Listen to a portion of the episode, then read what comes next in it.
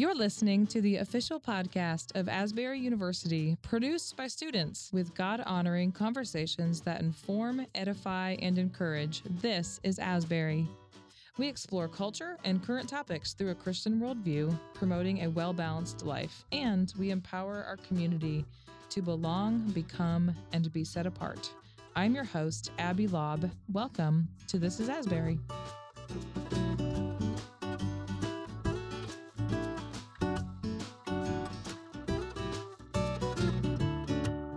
Welcome to This is Asbury. I'm your host, Dr. Paul Nesselroade. Uh, I chair the psych department here at Asbury. And I'm also director of the honors program. And uh, our guest this morning is author and self described perpetual theology student, Kaitlyn Schiess. You may know of her from her involvement in the widely viewed Holy Post podcast.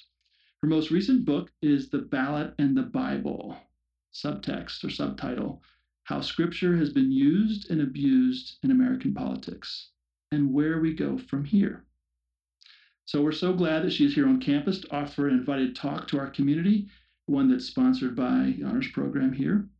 And by the time this episode is released, her recorded talk should be able to be found at the Asbury Honors website. Simply go to asbury.edu slash honors and then to colloquium speaker video to find it. So welcome, Kaitlyn.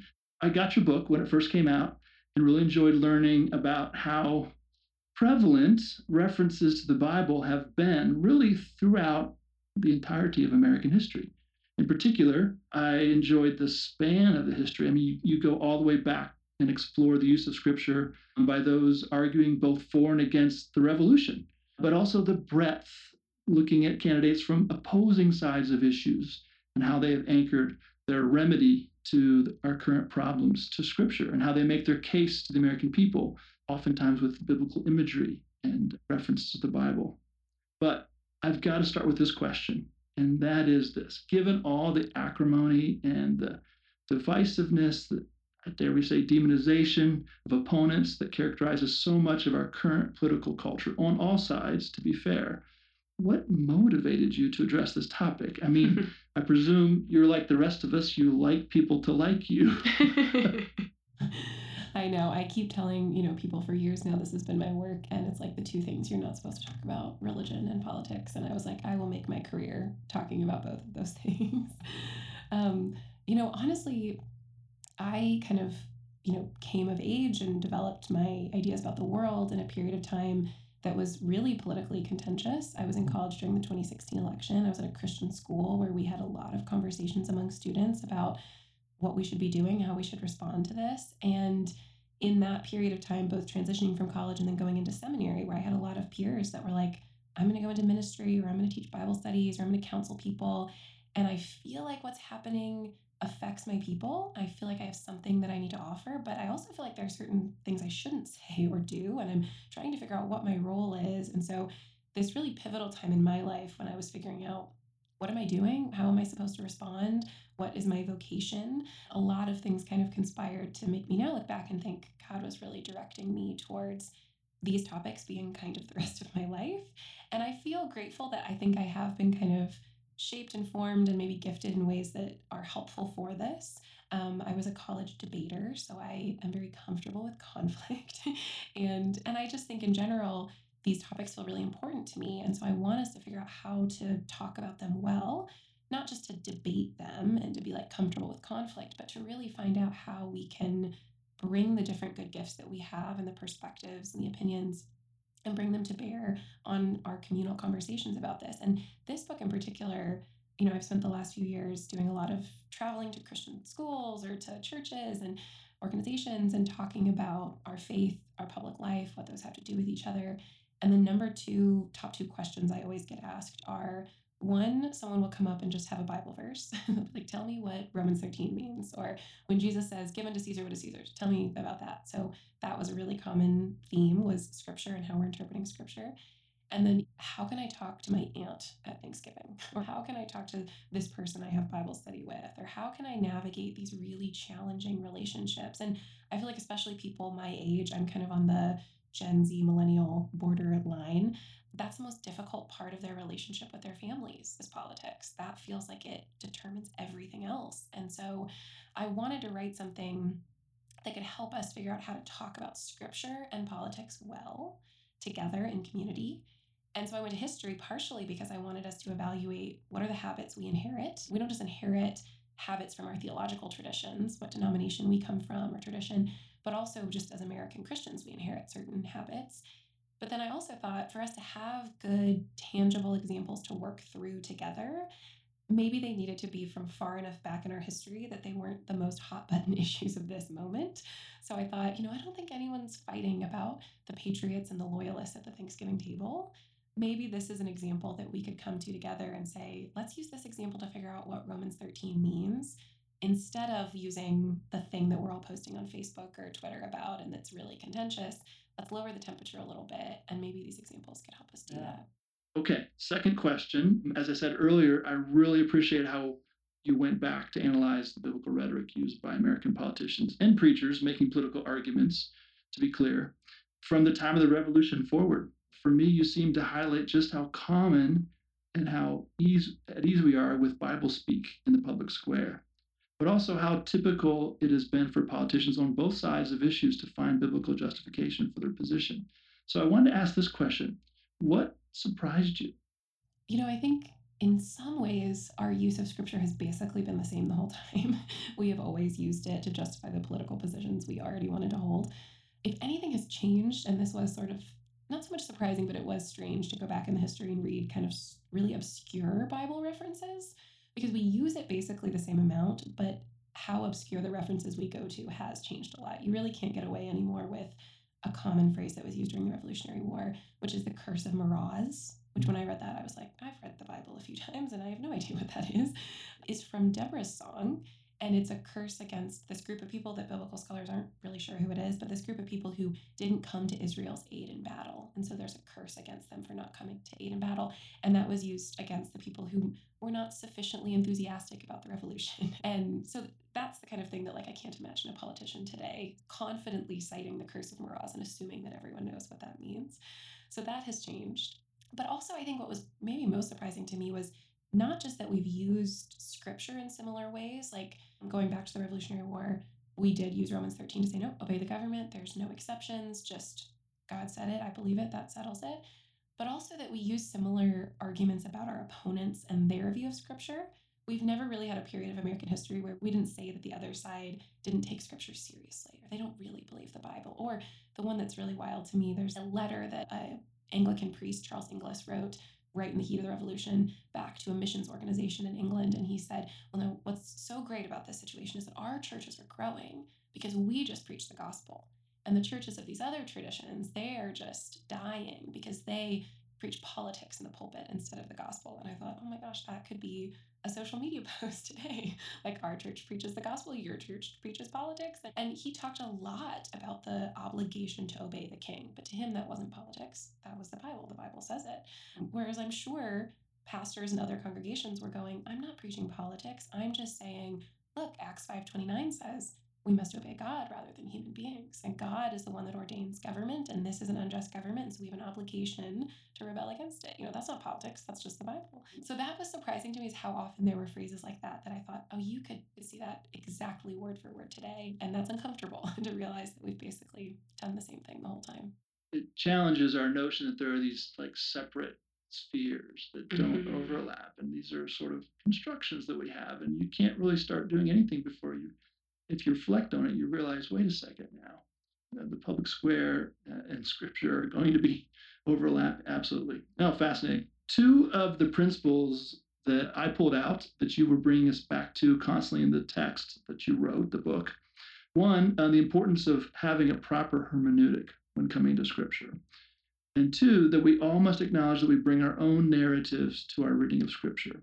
In psychology, we might call that a perceptual readiness. We have a readiness. We're expecting things. When we expect mm. things, then you see things, right? Yet you also challenge us to hold on to the idea that truth exists. It reminds me of Jesus' question to the expert in the law in Luke 10 when he says, How do you read it? And then the expert answers. And it's interesting that Jesus doesn't just say, Well, you have your interpretation, I have mine. he said, You have answered correctly, right? Um, do this and you will live. So, okay, so given hermeneutical challenges, we don't all have advanced degrees, uh, given the presence of our own biases, but also the notion that truth with a capital T really exists how are we to faithfully and biblically engage in political life? And I know that is huge. So maybe you can just pick a couple points or a couple concepts which you think are have the most kind of weight associated with them. Uh, no, you're right. It's a big question. I appreciate what you just said about feeling like we need to get a degree in Bible to be able to do this. I talk to people all the time who grew up kind of believing that it was easy to interpret the Bible. They grew up in churches that said, you just read the words on the page, it'll tell you what to do. And then at some point, they started asking some harder questions. They read some books and they went, okay, wait, no, actually, it's so complicated. There's historical context and there's theological questions and there's all this translation stuff. And and then I think the the good part of that is that they realized it was more complicated than they thought. But the bad part is it can feel totally overwhelming. And one of the, I think, responses I always want to have to this that's a good answer to this question as well is that in the chapter that I wrote on the Civil War, I talk about how a lot of people love thinking about Civil War biblical hermeneutics because it's a really interesting question and a really important moment in American history where we were divided on what the Bible said. Abraham Lincoln said in his second inaugural address, where both sides are reading the same Bible, praying to the same God, invoking him against the other.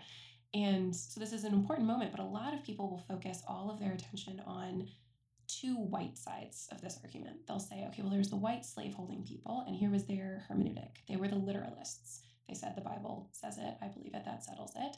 Paul said, slaves obey your masters. There you go. And then there was the white abolitionist side that kind of had to draw on more complicated biblical scholarship and new theology from Europe and found really complicated ways around this problem. And what really that misses is that there are enslaved and free Black interpreters in this period who are not doing either of those things.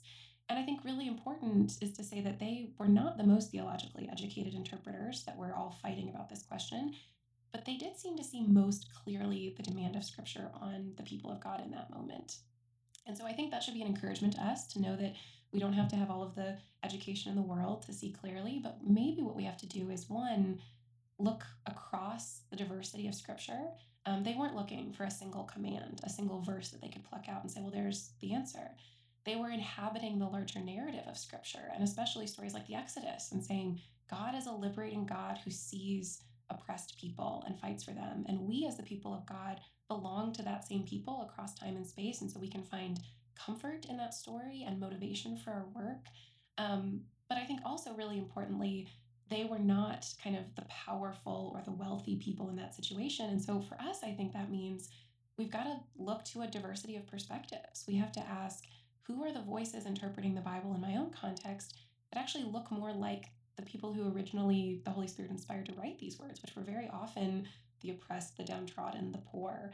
Um, and we've missed that often. We've often thought, okay, if I read enough books, if I learn enough rules of interpreting the Bible, then I'll know how to do it well. And that can feel really overwhelming. And instead, I would say we have to have humility. And that humility involves looking at scripture and saying, I'm going to make my best judgment with the available evidence I have but I'm going to be willing to change my mind. I'm going to wait for the guidance of the Holy Spirit in particular political moments, but then also the humility to say, maybe actually this is true of the story of redemption throughout all of time that the people who really see clearly what God is doing are not always the people you expect. So I should learn from the scholars and I should read the books, but maybe I should also pay attention to, for example, the Christians in apartheid South Africa, the Christians resisting Nazi Germany, the Christians who wrote about these questions of politics from a very different perspective than the ones that we tend to be listening to. That's really insightful and challenging. Okay, a couple more questions. Are you optimistic about how the people of the book are going to understand political engagement going into the future? I mean, your subtitle mentions where we go from here. That seems to be optimistic. Where do we go from here? I don't think anyone wants to stay here. you know, I'm at Duke now, and so Stanley Hauerwas, important theologian who um, is still wandering the halls at Duke, he wrote a book about the Bible and American politics. I think before I was born, where he said he started with this very provocative claim, which he loves to make big provocative claims. And he said, We need to get the Bible out of the hands of American Christians. The subtext being, they have abused it. We should not trust ourselves to use it anymore. We have done too much harm. And I think people who feel that way today have good reason for feeling that way. I'm sympathetic to a lot of, especially the younger Christians I talk to, who will say, Love the history that you're doing. I would love to hear all the gritty details about every bad thing we've done. But then doesn't that mean that there's really nothing for us to do anymore with the Bible? Shouldn't we maybe just stop involving it in public life? And I think Hauerwas's point is really good, but actually the point he's making is not just we've abused it so much we can't use it. His point is actually the actual quote is to get it out of the hands of individual Christians. And his real point is we're supposed to be doing this in community. We're supposed to be reliant on the larger tradition of the church to help us understand this. And this very American idea that I kind of stand over the Bible as the sole interpreter and I'm kind of the arbiter of what's true and right is really pervasive, really hard for us to overcome. But I do think the reason I'm optimistic is I see people in communities today going, I actually have I've come to the end of myself. It turns out I actually can't interpret this well. I've seen, sometimes looking through the history, sometimes in my own life, that I can make really egregious mistakes with this and it can harm people made in God's image and it can misuse God's word. And so I need both my immediate community and I need the communion of saints throughout time and around the world to help me understand this. And and so that's why I love this Hauerwas line to get the Bible out of their hands. I just want them to open it, keep it in their hands, but instead of wielding it like a weapon or holding it up like a prop, I want us to open it, submit our lives to it, and read it more widely and more often with a more diverse group of voices helping us understand it. And it's funny, sometimes I'm talking to pastors who are like, How can I help my church read the Bible better for politics? How can we have better conversations as a congregation about politics? And I know it seems very unhelpful for me to be like, I think you should read the Bible more together. They're like, I know we that like that's something we've often done, but I really think too often what we've done is we've said for the rest of our lives, we read widely, we have Bible studies, we ask good questions. For our political lives, we have one night a couple months before the election on a Tuesday, and we all get together and we hash it out. and we both, in that one Tuesday night, act like there's only maybe five verses that apply to our political lives. But we come to that with all of those preconceived ideas. We already know what questions scripture is going to answer about politics. In the book, I talk about how in the 70s and 80s, there was just so many Christian books written about does the Bible support capitalism or socialism? As if that's a question the Bible is interested in asking. You know, so we already, when it comes to politics, I think we have an especially difficult time reading scripture on its own terms being surprised and discomforted by what it has to say. And so my response is to say instead of picking one night right before an election season and hashing it all out. Let's become the people that are accustomed to the fact that scripture will say something to our public life. Let's spend six months in Jeremiah or Isaiah or Genesis. I like the Old Testament, but also maybe in the New Testament, spend some time in Romans, but do it without being afraid that there might be a moment when this verse speaks to this moment that you're in. I was in a Bible study in Dallas, Texas, when protests were happening in the summer of 2020, we had a curfew. We had to change what time our Bible study was meeting. But we were almost six months into Jeremiah. We had built up trust. We had showed each other that we cared about scripture shaping our lives. And then this public event is happening, and it feels like Jeremiah is speaking directly to it. And we had a conversation that leaders in that church had said could never happen. We can't have that conversation about politics or about race, it's too contentious. And it was amazing what could happen when we said, we're just committed to studying Jeremiah for as long as it takes us, and we're not going to avoid the question of what this text says to this moment now. And we've gotten used to it. We're, it's still hard, it's still scary, but it's not like this once a four year thing that we do. This is a normal part of our life together. Fascinating. Thank you so much, Kaitlyn. One more question before we wrap up. You have two works out on politics. Where do you go from here? Uh, you suggested maybe this is a groove you're going to stay in, but maybe just have a few words about if that's true or not. Yeah, I mean, in some ways, I kind of relate to you know some of the biblical stories. Or even, I love the story of Augustine who like does not want to be a priest and is like dragged into it. I kind of feel that way about this. Of like, this was not something a career counselor told me I should get into. this is not something I dreamed of doing. And yet, somewhere along the way, I kind of realized, oh, I think this is forever in a way that is exciting and feels like a real sense of calling and vocation. And I mean, in terms of what's immediately next, I need to write a dissertation. but I do think that that will just continue to be the focus of my life, in part because I've had some of these kind of unique experiences at formative moments, but also just because at some point in seminary, I heard a professor give from another school give a lecture about the concept of political theology. And it was like that moment when you realize oh, I didn't know that what I'm going to do existed. And now I do. And now there's no going back from here. Once I realized that the two things I'm interested in actually exist together in a mm-hmm. field, and Christians have actually thought about these questions before, there was just kind of no turning back. That's exciting. Blessings on you as you make your way through your graduate program and then on to whatever else is next. Once again, thank you for your time and your insight on this very important topic. Well, thank you so much for joining us for this episode of This is Asbury. To learn more about Asbury University, visit asbury.edu.